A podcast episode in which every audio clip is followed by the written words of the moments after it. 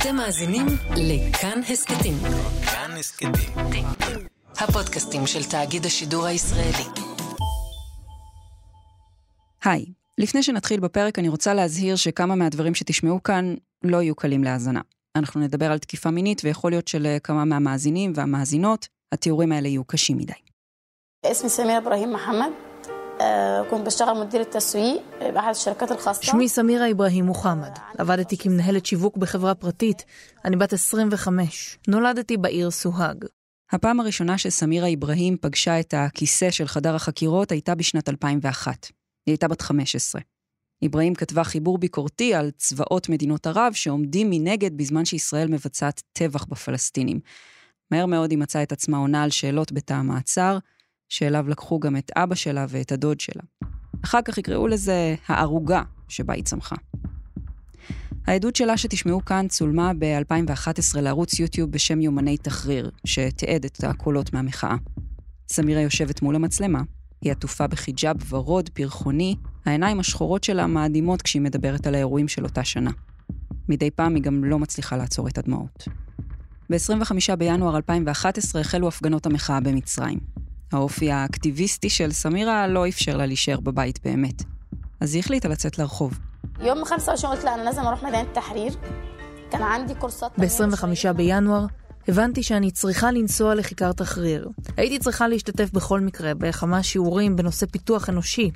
אז אמרתי לעצמי שאלך בשביל שני הדברים. סמירה נוסעת לכיכר. לשוטרים ששואלים אותה מה היא עושה שם, היא מסבירה שהיא מחכה לטרמפ לחזור הביתה לסוהג. אבל בתוך כמה שעות ההפגנה מתחילה, וסמירה מוצאת את עצמה נסחפת ברוח המהפכה.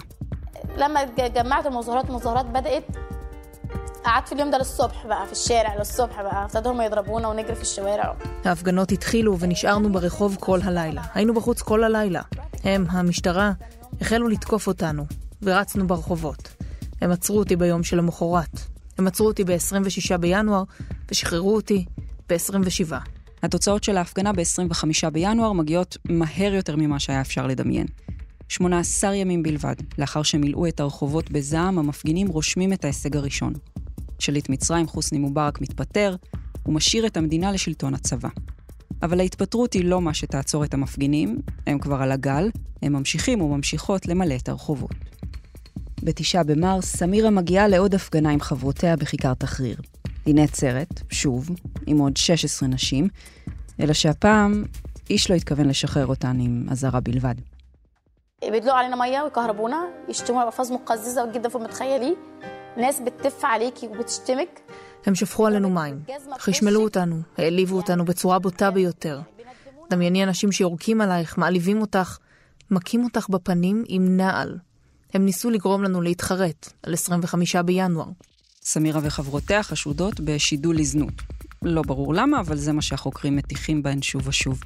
אבל מה שבאמת שבר אותה, הייתה הבדיקה.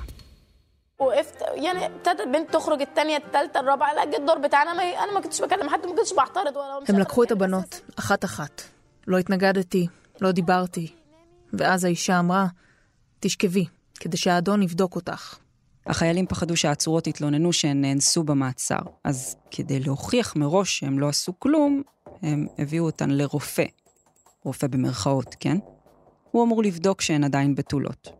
כן, בדיוק איך שאתם מדמיינים את זה. והבדיקה הזאת נעשית בחדר עם חלון פתוח, כשכל החיילים האחרים שעוברים שם יכולים לראות. ده بيز- بيذلك بيكسرك بيكسروك عشان خاطر ما تفكريش זו השפלה. הם שוברים אותך. הם שוברים אותך כדי שלא תדרשי את הזכויות שמגיעות למדינה שלך. בעיניים דומעות סמירה מספרת שהיא רצתה למות. היא ייחלה להתקף לב שפשוט יסיים את העניין הזה. ארבעה ימים אחרי המעצר, היא ויתר המפגינות שוחררו. אבל סמירה לא הצליחה להשתחרר ממה שהיא עברה שם. כמה חודשים לאחר מכן, היא מחליטה לתבוע את הצבא. זו תביעה שאין לה הרבה סיכוי, אבל היא בכל זאת עושה את זה, ויש פה אמירה בזה שהיא עושה את זה דווקא בתקופה כזאת, בתקופה מהפכנית כזאת. זה רועי קייס, כתב כאן חדשות לענייני העולם הערבי. בעשור האחרון הוא בעיקר רועי קייס, כתב לענייני האביב הערבי. סמירה תובעת את הרופא, במרכאות, אותו רופא שעשה לה ולחברותיה את אה, אותה בדיקה. היא מפסידה את התביעה בבית המשפט, אבל את המלחמה היא מנצחת, כיוון שהסיפור שלה עולה על סדר היום. כל כלי התקשורת מסקרים אותו גם ברחבי העולם, ואז במצרים מחליטים לאסור את אותן בדיקות ידועות לשמצה, בדיקות אה, קרום הבתולין, ולמעשה במאבק הזה היא ניצחה. סמירה ניצחה בקרב שלה, אבל המלחמה עוד רחוקה מלהסתיים. היי, אני מיכל רשף ואתם על עוד יום. הסכת האקטואליה של כאן, תאגיד השידור הישראלי. השבוע מלאו עשר שנים להפגנה שהחלה את מהפכת האביב הערבי במצרים. נשים וגברים יצאו אז לרחובות כדי להשתתף במהפכה של החיים שלהם. הפעם נחזור לסיפורן של נשות המהפכה.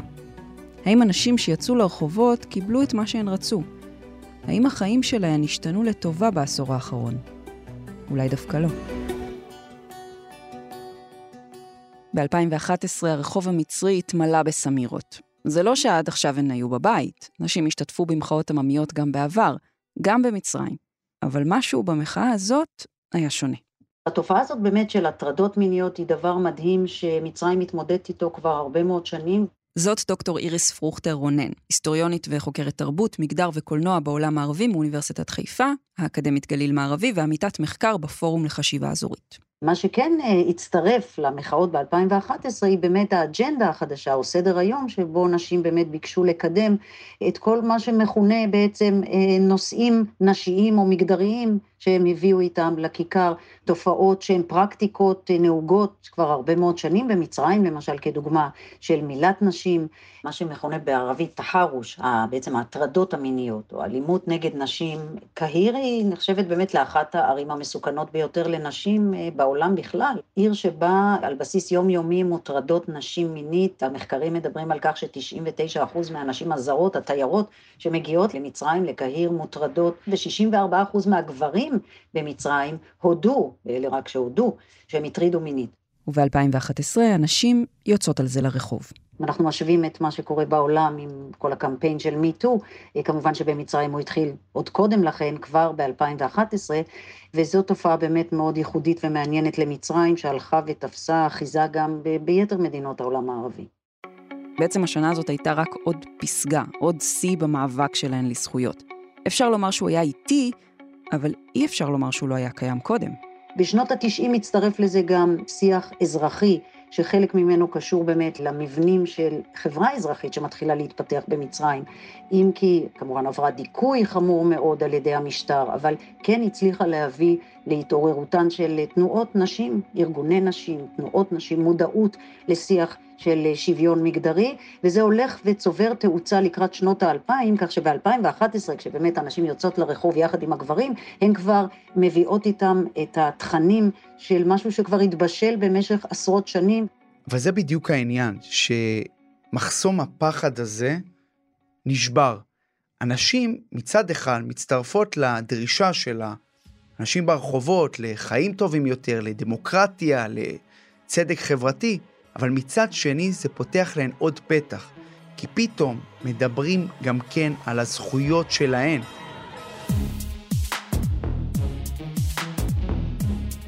את מחאות האביב הערבי מתדלקות באותה תקופה הרשתות החברתיות. גם הנשים נמצאות שם. ראינו את זה בפייסבוק, שנכנס למצרים וכבר בו אפשר היה לגלות את השיחים ולזהות באמת את הזרמים התת-קרקעיים הללו של שיח פמיניסטי נשי, של ארגוני נשים שמתחילות להעלות סרטונים ליוטיוב. היו אז בלוגריות שהעלו, בין השאר גם אה, פמפמו את הסרטונים של תנועת קיפאיה, למשל תנועה שקראה באמת לעצירת הדיכוי תחת המשטר של מובארק, כך שיכולנו לזהות את זה כבר אז, עוד אפילו לפני 2011. אבל לא רק פייסבוק. במחאות 2011, הטכנולוגיה, בשילוב חוכמת ההמונים, עוזרות לנשות מצרים להילחם בהטרדות. ב-2011 הן מעלות לאוויר אפליקציה שנקראת מפת ההטרדות, ה-RESMAP. מפה שמרכזת דיווחים על הטרדות או תקיפות מיניות של נשים, ומסמנת אותן על מפה. במקומות שבהם היו הרבה דיווחים, פעילות חברתיות צלצלו למנהיגים בקהילה, שוטרים מקומיים או בעלי עסקים, והסבירו להם מה הם יכולים לעשות כדי לעזור. זו גם כמובן מפת אזהרה למי שמתכננת לצאת להפגין, ותהיו בטוחים שבמפה הזאת כיכר תחריר היא אזור אדום בוהק.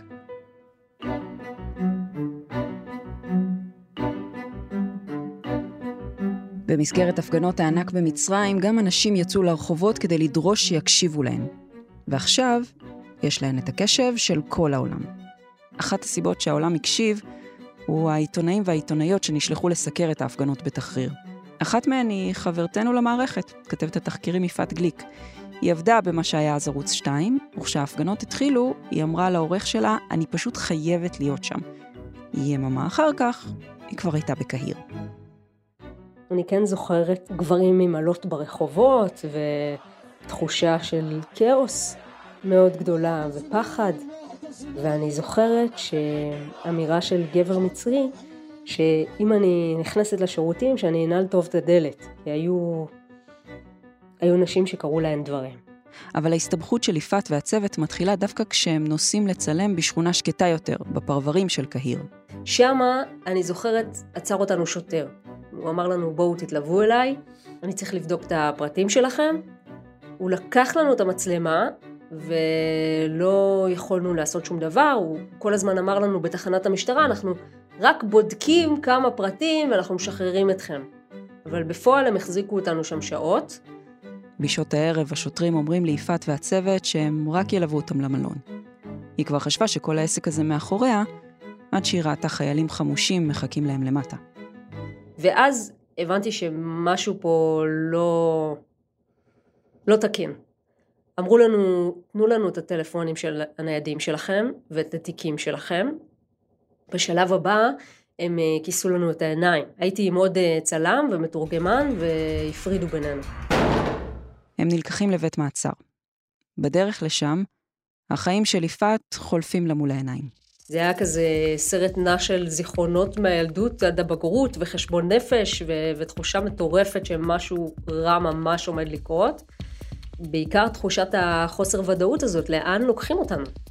אני זוכרת שחשבתי לעצמי, יואו, כמה רציתי להיות עיתונאית, ואיזה באסה שהגשמתי את החלום סוף סוף, אבל הכל עומד להיגמר. היא הוכנסה לחדר החקירות של המוחבראת, השב"כ המצרי. ישר אמרתי להם, אני עיתונאית מישראל, לא באתי לפגוע באף אחד, רק לסקר את מה שקורה, וכל הזמן הזה הם שאלו אותי שאלות שהייתה לי תחושה שמנסים לחפש איזו עילה למעצר. למשל, אני זוכרת שמצאו שני כדורי אקמול בתיק שלי, ואז הם שאלו אותי אם אני סוחרת סמים. אני לא אספר שהייתי גיבורה גדולה, כי לא הייתי. פחדתי ממש, חשבתי שזהו, הלך עליי. יפעת והצוות מעבירים את הלילה במעצר. בבוקר, בדרך נס, הם מצליחים להשתחרר. רק אחר כך הם הבינו מי אחראי לנס הזה. בסופו של דבר הייתה התערבות במקרה שלנו, נדמה לי של פואד. פואד הוא השר לשעבר בנימין בן אליעזר, זכרו לברכה. בסיפור הזה שבאמצעות הקשרים האישיים שלו, הוא הצליח להביא לזה שיום אחרי יעלו אותנו שוב על אוטו, עם כיסוי עיניים, ויזרקו אותנו באמצע הדרך. בשום מקום. וככה זה נגמר בעצם.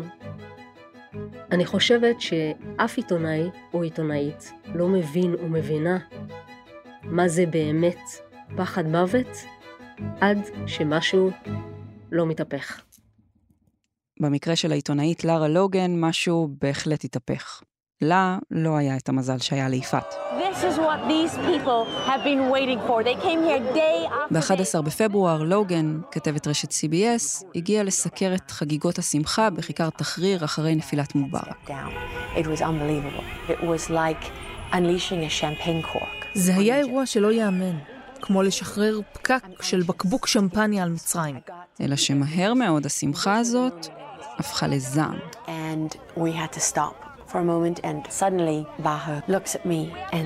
היינו צריכים לעצור, ופתאום בא הצלם, מסתכל עליי ואומר, אנחנו חייבים לצאת מכאן.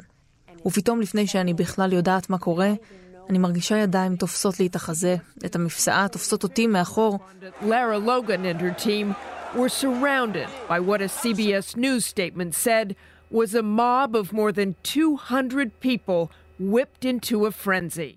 הסיפור שלה שודר בשידור חי והגיע לכל בית באמריקה.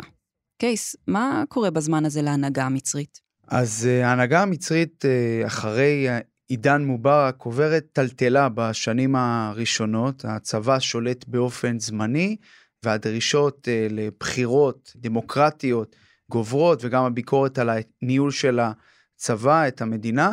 ב-2012 מתקיימות בחירות uh, לנשיאות, נשיא מצרים uh, אז מי שנבחר הוא מוחמד מורסי, איש האחים המוסלמים. האחים המוסלמים, ואפשר להבין את זה מהשם, רוצים את מצרים מדינת הלכה אסלאמית. הם מתחילים לנגוס לאט-לאט בכל דבר שמריח מודרני. מגבילים את הקולנוע, את האופרה, ומנסים להחזיר את הנשים של מצרים חזרה הביתה. מהר מאוד מבינים הגברים והנשים של מצרים שלא זו המהפכה שהם כל כך חיכו לה. זו לא הסיבה שהם יצאו לרחובות. הכעס ששבר את גב המגמל קשור לניסיון של אה, מוחמד מורסי לקחת סמכויות מהרשות השופטת והרשות המחוקקת, ולמעשה להפוך לשליט כל יכול. כשזה קורה בסביבות uh, חודש נובמבר, אנחנו רואים את תחילת המחאות uh, נגדו, נובמבר 2013, המחאות צוברות uh, תאוצה, אוספים חתימות, עד שביוני המיליונים שוב ברחובות, מבקשים מהצבא, מגנרל עבד אל פתאח א-סיסי, להדיח את uh, מורסי, וזה מה שהוא עושה. מורסי מודח. שליט שני בתוך שנתיים הולך הביתה. לשלטון עולה הגנרל עבד אל פתאח א-סיסי. הצעירים של מצרים חושבים, הנה, עכשיו זה יקרה. עכשיו נראה שינוי. אחד הדברים שהכי זכורים מתקופת א-סיסי, אחרי שהוא נבחר, זה התמונה של א-סיסי מבקר בבית החולים אישה שהותקפה מינית בחגיגות הניצחון שלו בכיכר תחריר. היא הייתה סטודנטית בת 19, מול שבעה גברים. את הערב הזה היא סיימה בבית החולים ובכותרות העיתונים. הוא הגיע אליה עם זר פרחים, זה צולם בטלוויזיה המצרית, ואמר לה, אני מתנצל בשם העם המצרי. זה היה מעשה חסר תקדים, באמת. והסיסי לא הסתפק רק בפרחים, יש גם מעשים. הוא מגבה את המילים שלו גם בחקיקה. עצם העובדה שכיום הטרדה מינית נחשבת לעבירה פלילית, זה הישג. עצם העובדה שיש היום יותר מודעות לנישואי נשים קטינות במצרים, כולל ניסיון של השלטונות אה, למנוע את התופעה, זה הישג. ואגב, צריך לומר שגם בזירה הפוליטית אנחנו רואים הרבה יותר השתתפות של נשים. הממשלה הנוכחית במצרים יש שמונה שרות, זה רבע מכלל השרים. בפרלמנט המצרי יש כבר 90 חברות פרלמנט, 15% מכלל חברי הפרלמנט. זה אומנם לא מספיק, אבל זה לא דבר של מה בכך. ופה אני חושב שהוא השינוי האמיתי. הקול של האישה נספר גם בזירה הפוליטית, גם במרחב הציבורי. תופעת ההטרדות המיניות לא הלכה לשום מקום, אבל היום הגברים במצרים יודעים שמה שהיה אפשר לעשות ב-2011 ולפני, כבר אי אפשר לעשות ב-2021. כן, נראה שמצרים צועדת בכיוון הנכון, גם אם באיחור אופנתי. הנה, שנתיים אחרי שההשטג מיטו סחף את העולם המערבי, הוא הגיע ב-2020 גם למצרים. צעירה בשם נדין אשרף פתחה חשבון אינסטגרם אנונימי, שבו היא סיפרה על בחור צעיר ועשיר שנהג לתקוף מינית נשים ולחמוק מעונש.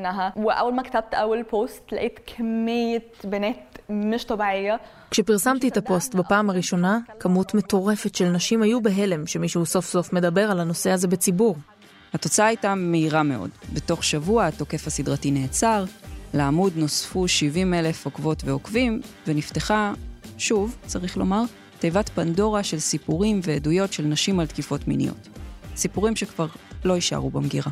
יש, אני חושב, חצי כוס מלאה בסיפור הזה שלנו על אנשים, כי מצרים, קודם כל, היא מדינה בעלת מעמד אזורי מאוד uh, משמעותי באזור. 100 מיליון בני אדם, המדינה הכי גדולה.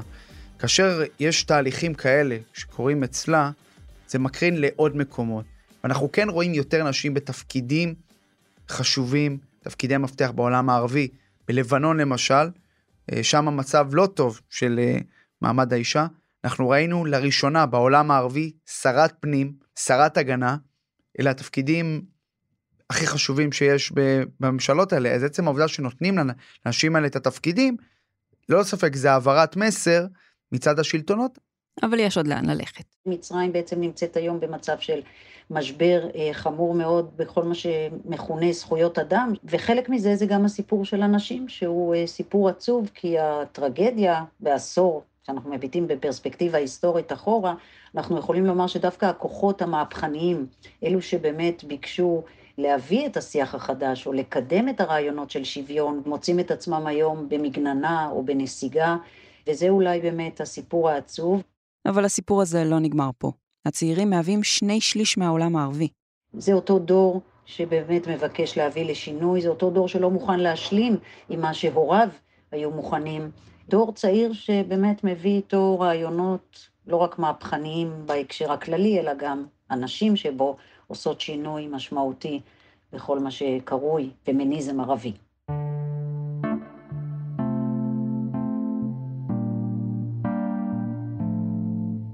בחיים החדשים של סמירה איברהים אחרי המהפכה, היא ניסתה את מזלה בפוליטיקה. פעמיים היא התמודדה בבחירות לפרלמנט, אחת מהן השנה, אבל היא לא נבחרה. ולמרות זאת, זה נשמע שהיא לא מתייאשת. כדי שיוגשמו מטרות המהפכה, מה אפשר לעשות? חייבים לקחת חלק בכל דבר. אפילו בכלים הכי אלמנטריים שעומדים לרשותנו, אנחנו חייבים להשתתף בהן. תראי, יש הרבה ביקורות על מה שקרה באביב הערבי. האם זה כישלון, האם זה הצלחה. בעיקר אנשים חושבים שזה כישלון, כי אנחנו נמצאים בתקופה שלא רואים את הדמוקרטיות שעליהן אה, חלמו במערב ב-2011. אבל אני חושב שדווקא בהקשר של אנשים, אני כן חושב שראינו פה משהו שהוא חיובי, שיש התקדמות. גם אם היא לא מספקת. עצם העובדה שכמעט בכל המדינות מחוקקים חוקים נגד הטרדות מיניות, שהטרדה מינית הופכת לעבירה פלילית. עצם העובדה שאנחנו רואים קמפיינים של מיטו, שאנחנו רואים אה, בסעודיה למשל השתתפות של נשים בספורט ובשלל תחומי החיים, זה מראה שמשהו באמת קרה פה. נכון, התהליך עוד ארוך, יש הרבה מאוד מכשולים, אבל זה מראה לנו שהעשור הזה לא היה אבוד לגמרי, לפחות עבור אנשים.